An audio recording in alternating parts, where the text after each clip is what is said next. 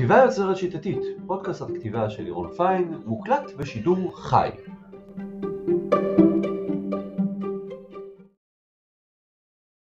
טוב, אז בוקר טוב, אנחנו היום מדברים על אה, שיטת הדומינו, אה, זה בדרך כלל טכניקת הכתיבה שאני חושב שהיא הכי משמעותית בכתיבה, לא רק כתיבה ספרותית, אלא כל כתיבה שהיא, כל, כל כתיבה שנועדה לעשות engagement, אה, לרתק קוראים, היא uh, מאפשרת לעשות uh, שדרוג עצום בסגנון בלי הרבה עבודה, באמת בלי הרבה עבודה, גם אם הכתיבה, שאר הכתיבה היא, היא לא מדהימה, רק השינוי הזה uh, יעשה את זה. אני לרוב uh, עושה לה, כאשר אני עורך ספר מאלף ועד תף, אני מקדיש uh, סבב עריכה שלם רק על הדבר הזה.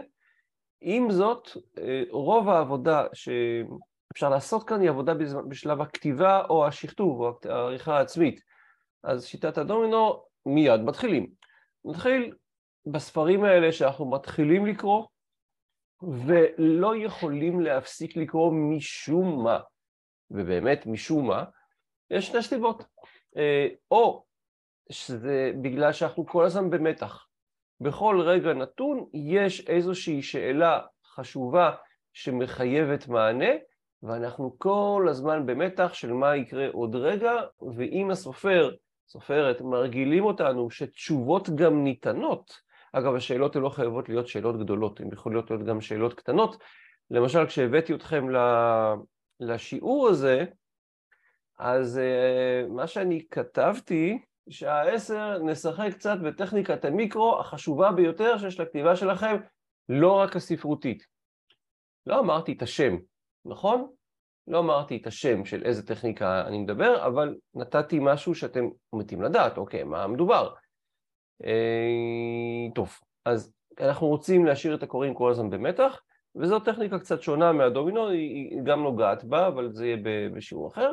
הטכניקה השנייה זה כשאנחנו כל הזמן מרגישים שאנחנו באמצע משהו. וכידוע, יהודים צריכים לאכול עד הסוף. אנחנו צריכים לאכול, לנקות את הצלחת. אז אם אנחנו באמצע הצלחת, אנחנו לא יכולים להפסיק לאכול, אז אם אנחנו ניתן לקוראים את התחושה שהם לא בסוף, שהם באמצע של משהו, אז הם ימשיכו לקרוא כדי להגיע לסוף. ובסוף לא יגיע אף פעם. אז שיטת הדומינו עוסקת ביצירת המשכיות בטקסט, ממש כמו שיש במפולת דומינו, אתם בטח מכירים את כל. הסרטונים היפים האלה של אה, אבן דומינו שמבינה מפילה עוד אבן דומינה ואז זה עולה במדרגות ונכנס למעלית ויוצא מאיזשהו מקום, כאילו דברים יפהפיים ויזואלית, אז ככה אנחנו רוצים לעשות שדבר יוביל לדבר, שכל משפט יוביל למשפט הבא בצורה שיהיה הקשר, שפסקה תוביל לפסקה, סצנה תוביל לסצנה, פרק יוביל לפרק, שום דבר לא יעצור אותנו, הכל יהיה זורם ושוטף והמשכי, וההמשכיות הזאת מובילה להתמכרות לטקסט שלכם. למה? כי היא נותנת תחושה של ריאליזם עמוק.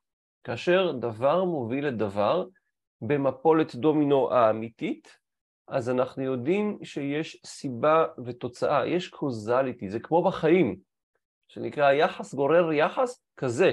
אנחנו כל הזמן דברים קורים וכתוצאה מהם עוד דברים קורים, ועוד דבר שקורה במפולות אה, דומינו זה שנוצר איזשהו קצב קבוע ומהפנט של ההתרחשויות, כל הזמן קורים דברים, אנחנו רגילים כל הזמן לראות את הדברים האלה, מתרגלים לזה, הכל קצת מפתיע, כי כל אבן שנופלת אה, זה, זה הפתעה קטנה, אבל זה נורא נורא הגיוני שהיא תפיל את, האבן הבאה.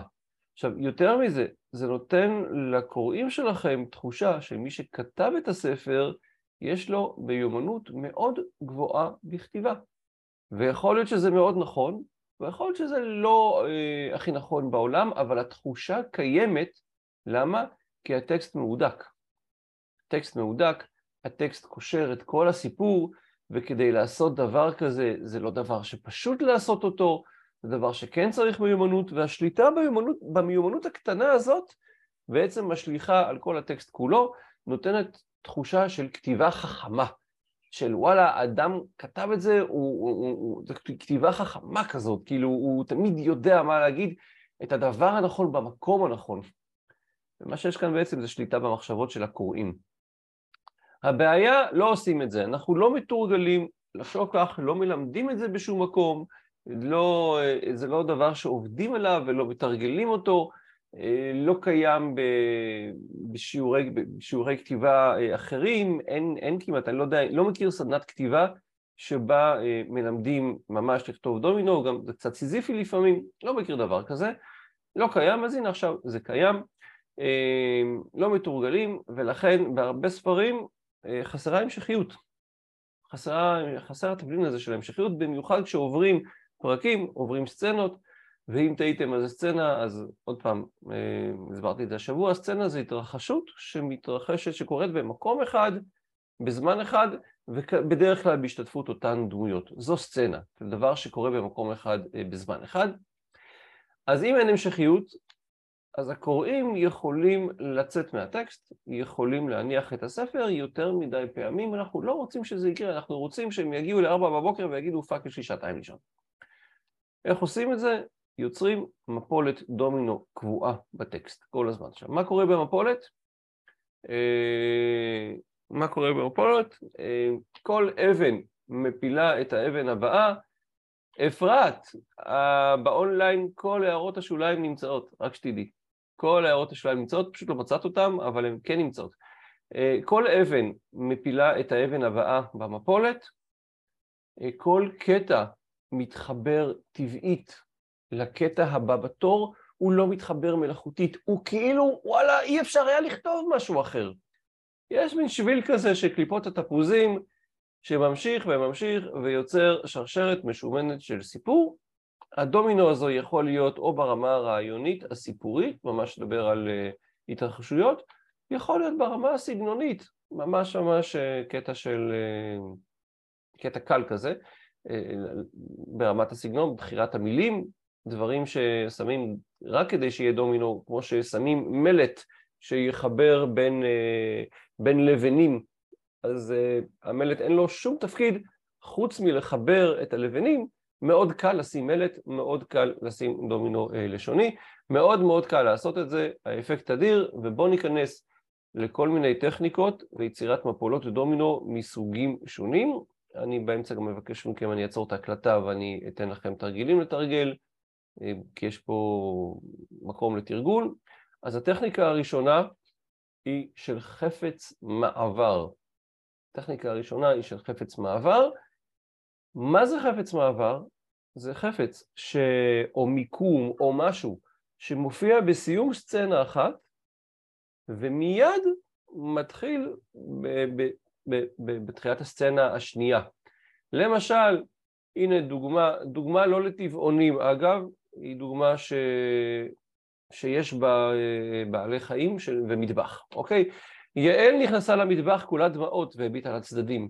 על הקיר, תלויה בין שני פסי מתכת מוקלטים, נמצאה סכין בשר גדולה. היא ניגשה אליה, נאנחה, ופנתה אל חזה העוף שהפשירה מהבוקר, לב שבור או לא שבור, אוכל הילדים צריך להכין. שניצלים! יואב אמר למיקי, אמא שלי מכינה את השניצלים הכי טובים בעולם, בוא אליי, נשחק GTA או פיפא. ואז נמשיך ללמוד. בעוד הוא מדבר, הוא הרגיש את הריר מצטבר בפיו, אולי יהיה גם צ'יפס, הוא קיווה, בדרך כלל יש צ'יפס. מה יש לנו כאן? זה סוף של פרק, זו תחילה של פרק, או סוף של סצנה, תחילה של סצנה. יש מעבר בין החזה עוף והאוכל לילדים לבין הילד, יואב, אומר, היי, אמא שלי מכינה. עכשיו, זה לא חייב להיות רק חפץ.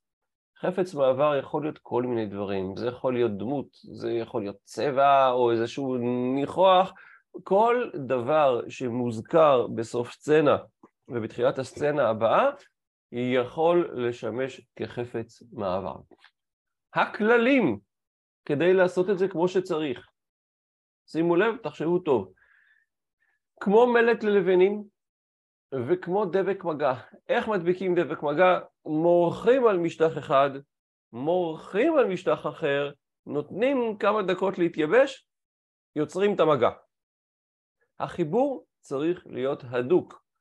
מורחים משפט אחרון, מורחים משפט ראשון, לא חייבים לחכות כמה דקות, מחברים. ואז זה נדבק. זה לא יכול להיות משהו שנמצא בתחילת הפסקה האחרונה ובסוף הפסקה הראשונה.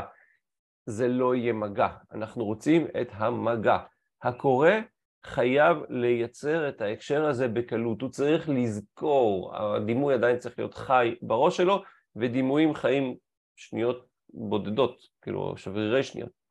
הכלל השני, לייצר איזושהי התפתחות מפסקה לפסקה. התפתחות קלה, כלומר לא אזכור מדויק אחד-אחד, אלא משהו שגורם לקורא טיפה לחשוב, שהוא ירגיש שיש התקדמות, שהוא ירגיש שוואלה, יש תחכום מסוים. כמו שיש רווחים בין אבני הדומינה במפולת, הרווחים חייבים להיות. אתן לכם, נחזור לדוגמה הזאת, לדוגמה הזאת, כאן יש התפתחות. חזה עוף זה הלפני, שניצלים זה אחרי, יש התפתחות. אם אה, יואב היה אומר למיקי חזה עוף, לא הייתה את ההתפתחות. פה יש התפתחות, יש תחושה של גם זמן שעובר, שמשהו קורה, הסיפור, ולא רק זה, גם הפעלנו את המוח של הקורא, ולהפעיל את המוח של קורא זה דבר טוב. אז אנחנו רוצים התפתחות, התפתחות קלה. עדיין, ש... זה עדיין צריך להיות דבק מגע, אבל התפתחות קלה. ומה שאנחנו נעשה עכשיו תרגיל קטן, אני אכבה את, ה... את ההקלטה, תזכירו לי להקליט, להתחיל אותה אחר כך. אה, כתבו שתי פסקאות עלייתיות. רגע, מה... לירון, רגע, רגע, יש לי כן. שאלה. אני רוצה לשאול, אה, זו שיטה מאוד מוצאת חן בעיניי. עכשיו, כשאתה עושה את העריכה, כשאתה מייחס אותה רק לדומינו, כשאתה עושה את העריכה הנוספת רק לדומינו בספר, שכבה שלמה, שאני פשוט עובר, סופים התחלות, סופים כן, התחלות. כן, כן, כן, אבל בכמה, בכמה מקומות אתה משתדל כל הזמן, או כמה שיותר.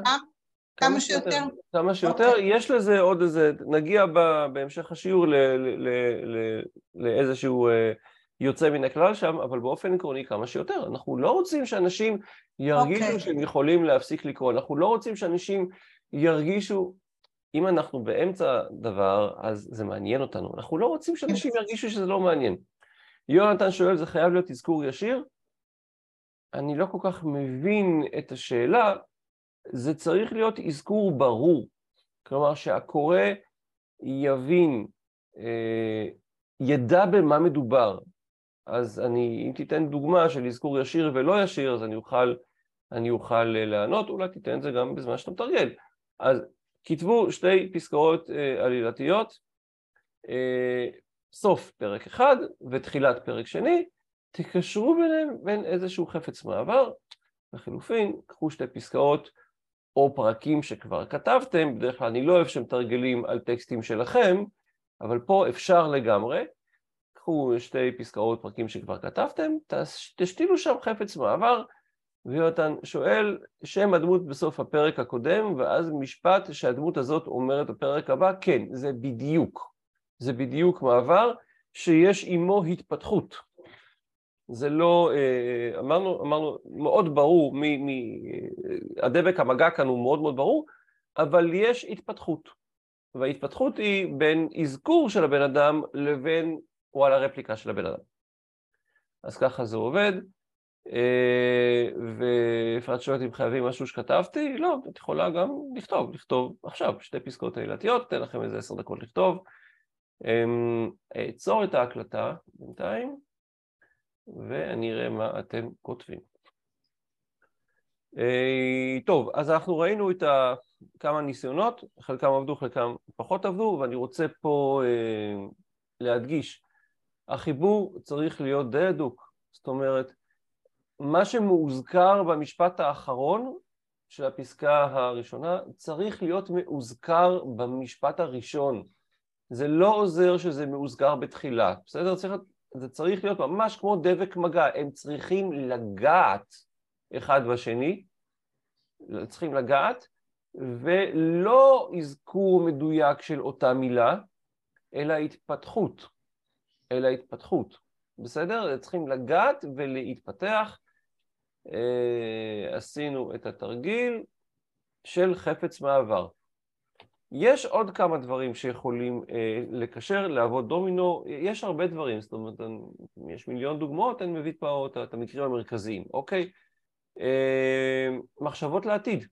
כלומר, מחשבות יכולות לגמרי לגרום לטקסט להיות מהודק, כלומר, בסיום סצנה אחת, הגיבור חושב על תחילת הסצנה הבאה. הוא מהרהר במחשבותיו, ואנחנו עוברים, הנה דוגמה, יעל נכנסה למטבח כולה דבעות והביטה על צדדים, על הקיר, תלויה בשני פסי מתכת, נמצאה סכין בשר, היא ניגשה עליה, נלכה, פנתה אל חזה העוף שהפשירה מהבוקר, לב שבור או לא שבור, זה המחשבות שלה, אוכל לילדים צריך להכין.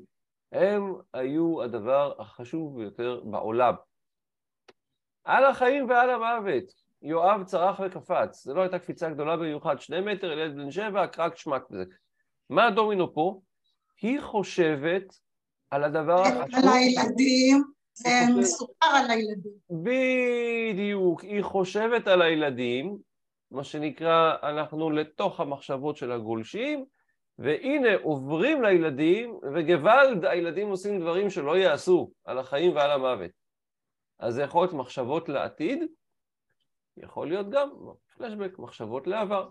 זה אומר שבסיום קטע אחד, הגיבור נזכר בתרחיש שמפורט בקטע השני, למשל, אותה יעל, אותו זה, דמעות, אוכל הילדים צריך להכין, אם היו הדבר החשוב באמת, אני לא מוותרת אליהם. היא נזכרה ברופאה המיילדת צועקת בנחישות שמונה שנים לפני כן. היא עצמה כמעט מתה מלאך הלידה, בסדר? פלשבק. מגיע מאותו משפט. הם היו הדבר החשוב ביניהם, פלשבק שנותן אותו, אה, אותו משפט, כאילו זה מעביר. אני לא צריך להגיד שם, אבל אני פשוט מעביר, ובגלל שהמעבר טבעי, החשוב ביותר, ואני לא מוותרת עליהם, זה אותו דבר. פה יש הדבקה. יש כאן תרגיל קטן שתעשו בבית מבחינתי, אה, כי אין, אה, יש עוד דברים. שתי פסקאות עלילתיות שמקשרת ביניהן מחשבה. או שתיקחו שתי פסקאות שכבר כתבתם ותשתילו שם ערעור, יהיה עוד צ'אנס לתרגול אז אל תדאגו. עוד אה, אה, צורה לייצר דומינו בין, אה, בין פסקאות, בין פרקים, זה פעולה ותוצאה. עכשיו, פעולה ותוצאה מייצרת לנו מתח. אנחנו, הרי מה זה מתח? מתח זה ההבדל בין מה שיש עכשיו לבין מה שיכול להיות. זה הפוטנציאל הזה שעוד לא התממש. אז אם אנחנו כותבים בסיום קטע אחד פעולה ובסיום, ובתחילת הקטע השני את התוצאה, אז יהיה לנו אה, דומינו שלא דרך מעבר, אלא דרך קוזליטי, דרך פעולה ותוצאה. למשל, יעל נכנסה אה, למטבח, דמעות, עניינים, השתמשה לחיתוך עוף אתמול, רק אתמול הכל היה בסדר, אבל היום הכל היה שונה, היא קרבה את הסכין לפרק ידה, עצמה עיניים ונשכה שפתיים, רק שלא יכאב יותר מדי.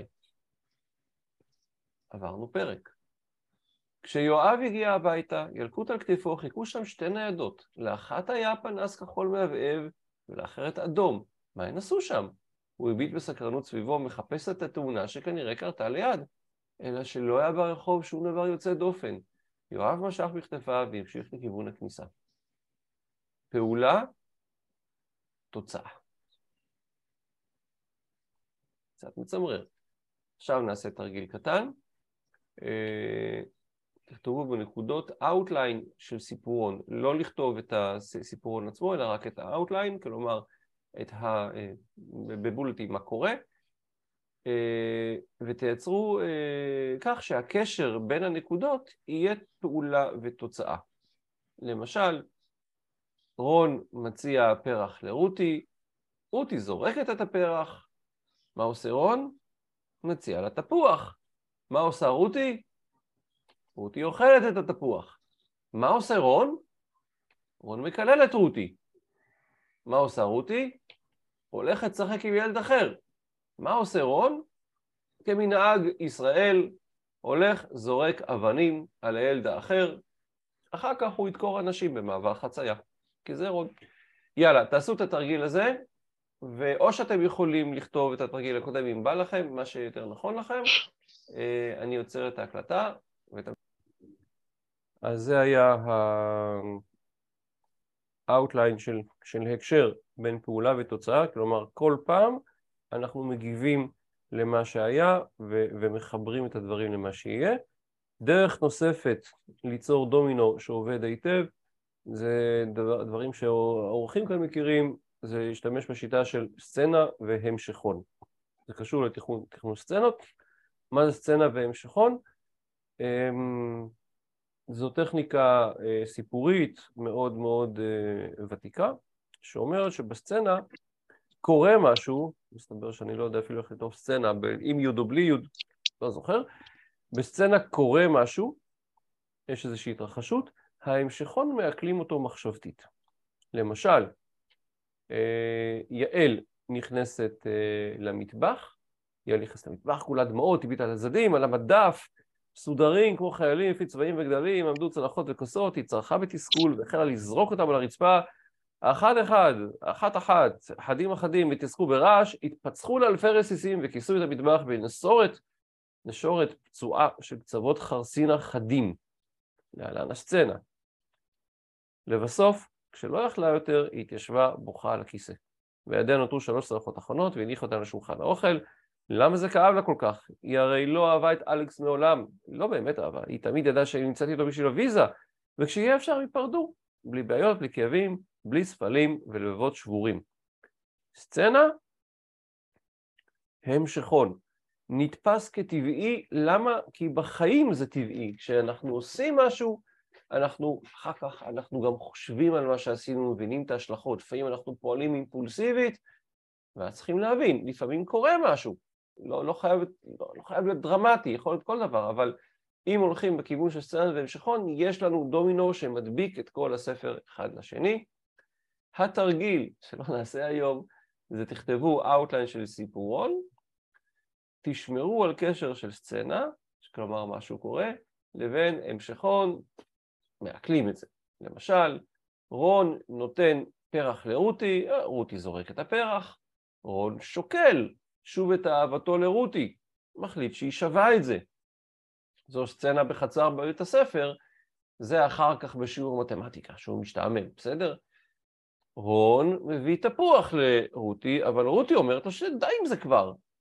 הנה סצנה, נכון? פה קורה משהו, בהמשכון בדרך כלל לא קורה יותר מדי. רון נעלב, הולך הביתה ומסתגר.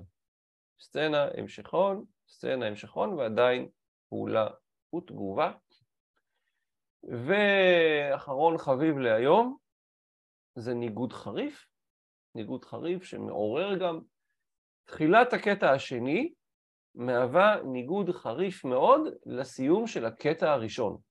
למשל, יעל עם הדמעות נכנסה וזה, רק אתמול היא השתמשה לסכין לחיתוך עוף, אולי הפעם היא תשתמש בה כדי לחתוך את אלכס.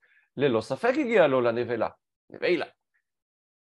עברנו פרק, אני באמת אוהב אותה, אלכס אמר לאוויר, או יותר נכון לפסיכולוגית שלו, זה לא היה שונה במיוחד. כמו אוויר, היא בדרך כלל לא הסכימה לדבריו, אלא רק הנהנה במעין משב רוח קלי של הסכמה, אני לא רוצה להכאיב לה, לא מגיע לה, אוקיי? ניגוד חריף. היא רוצה לעשות ממנו קציצות ולהגיש לילדים. הוא אוהב אותה. ניגוד. ניגוד. שנאה לאהבה, ניגוד שכמובן אה, אפשר לפתח אותו לרבדים פסיכולוגיים מאוד מאוד גבוהים, אבל כרגע מבחינתנו זה הדבר, שימו לב שיש פה הדומינו הוא, הוא רגש חזק, אוקיי? חפץ המעבר זה רגש חזק. חפץ המעבר זה היחסי אהבה ושנאה בין אלכס ל, ל, ל, ליעל. אבל מה שעושה את זה באמת זה הניגוד. היא שונאת, הוא אוהב, לפחות אומר שהוא אוהב.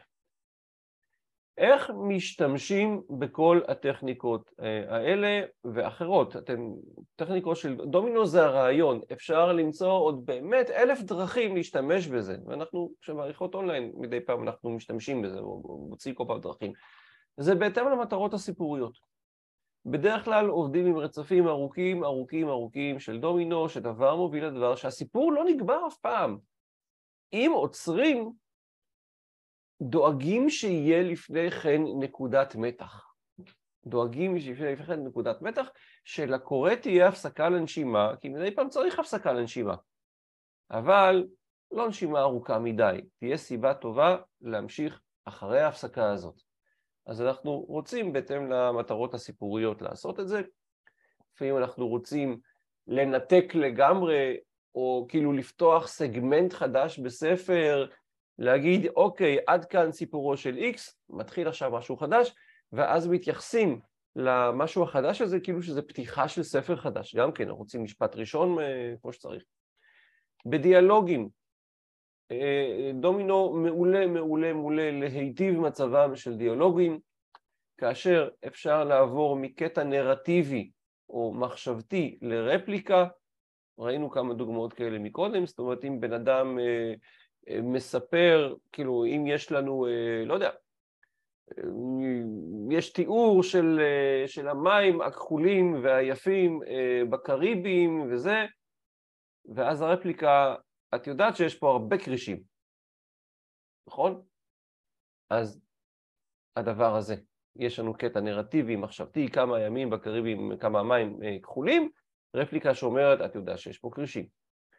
כמובן שבתוך הדיאלוג עצמו בין רפליקות זה פשוט אומר שהדמויות צריכות להקשיב אחת לשנייה ולענות אחת לשנייה.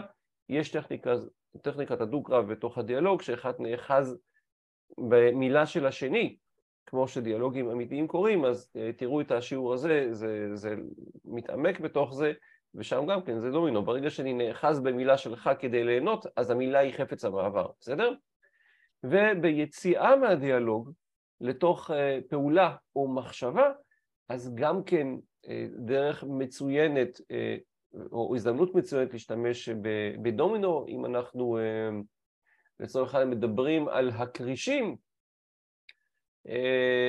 יש פה כרישים, והיא אומרת לו, הם לא מסוכנים, הוא אומר, כן, הם לא מסוכנים רק אם את לא במחזור, והיא אומרת לו, אה, אל תדאג, אני לא במחזור, ואז הוא קופץ למים.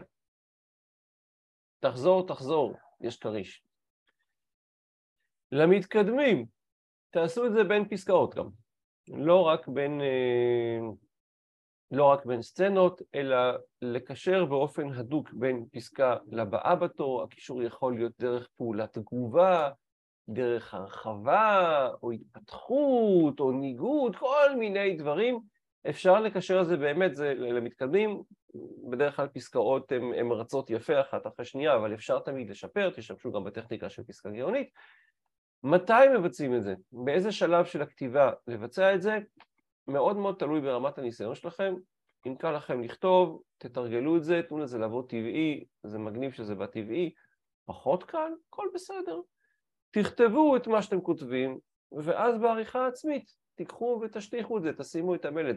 זו טכניקה שמאוד קל להשתמש בה. ברגע שמבינים את, את, את הקטע, מאוד קל להשתמש בה. דברים אדוקים, קצת התפתחות, ואנחנו מסתדרים, זו גם דרך להתגבר על מכשול כתיבה. נניח שאנחנו לא יודעים על מה לכתוב עכשיו. איזה כיף. מה היה כתוב קודם? את זה. אוקיי, בואו נעשה דומינו. לפרק הבא, לקטע הבא, ואז, אה, ואז זה מסתדר. מה אני שולח אתכם הביתה?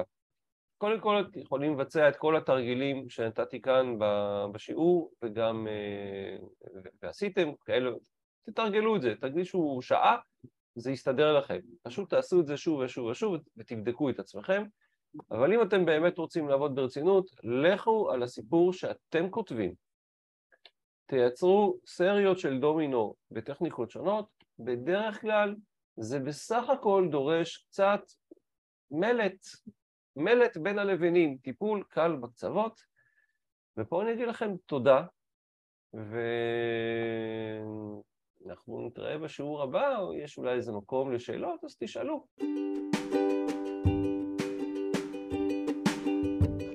הקשבתם לפודקאסט הכתיבה של לירון פיימי. אני מקווה שיצאתם עם לפחות טכניקה אחת שאותה תוכלו ליישם ממש עכשיו בכתיבה שלכם. רוצים עוד? חפשו בגוגל את לירון פיין, זה אני, או את בית האורחים, זו ההוצאה שלי, מה שבא לכם בטוב.